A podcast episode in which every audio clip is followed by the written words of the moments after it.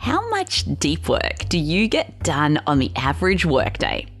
And I mean deep work, completely focused, distraction free work. An hour? Maybe two?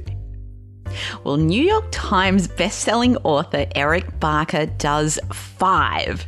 Yep, five hours of deep work every single day. So, how does Eric achieve this great feat without wasting his day and his hours away with emails, social media, and other distractions? My name is Dr. Amantha Imber.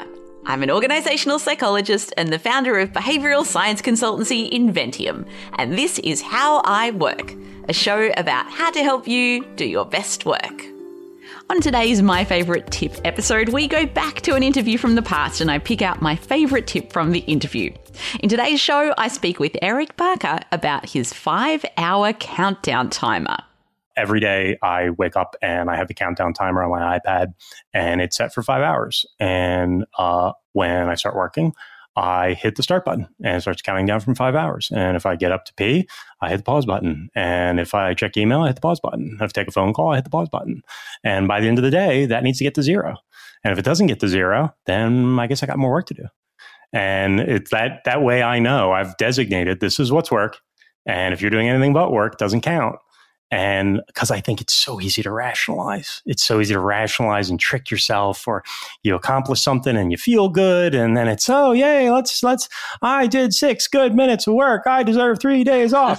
and like, it's all too easy to do that. And this keeps me accountable and it's ruthless. It's ruthless, but it works.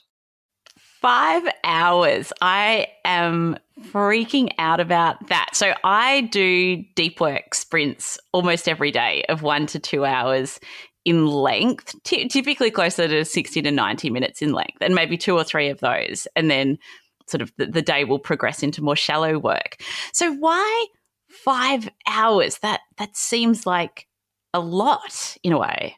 Well, like I said, it's not one continuous stretch. I can take a break whenever I want, but you know, and I can take a break, I do whatever I have to. So five hours of solid work usually takes more like eight to ten hours.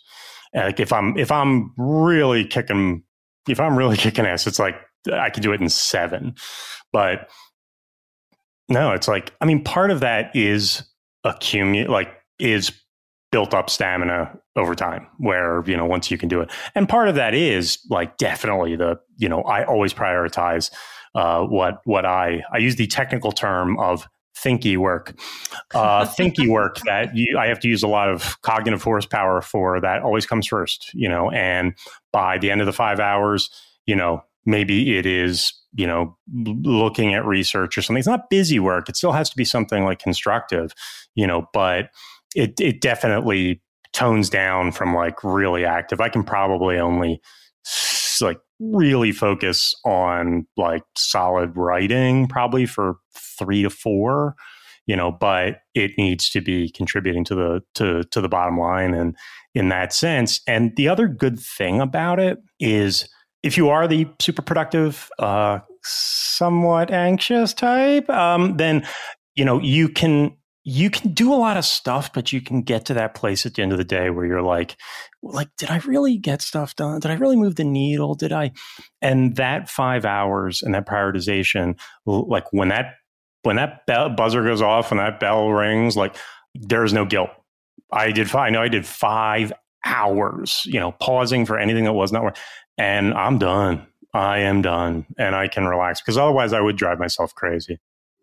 When I first heard this tip, I thought that I have to try it. I must say, I wasn't as ambitious as setting it for five hours straight away. But even setting it for one or two hours, if that's what I reasonably thought I could fit into my day in terms of deep, focused work, was hugely motivating in staying on task. But even more motivating when I could get to the end of the day and know that without any doubts, I had done several quality hours of deep work.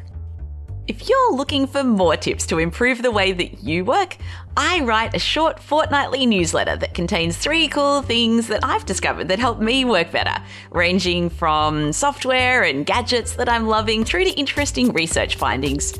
You can sign up for that at howiwork.co. That's howiwork.co. How I Work is produced by Inventium with production support from Dead Set Studios. And thank you to Martin Imber, who does the audio mix for every episode and makes everything sound so much better than it would have otherwise. See you next time.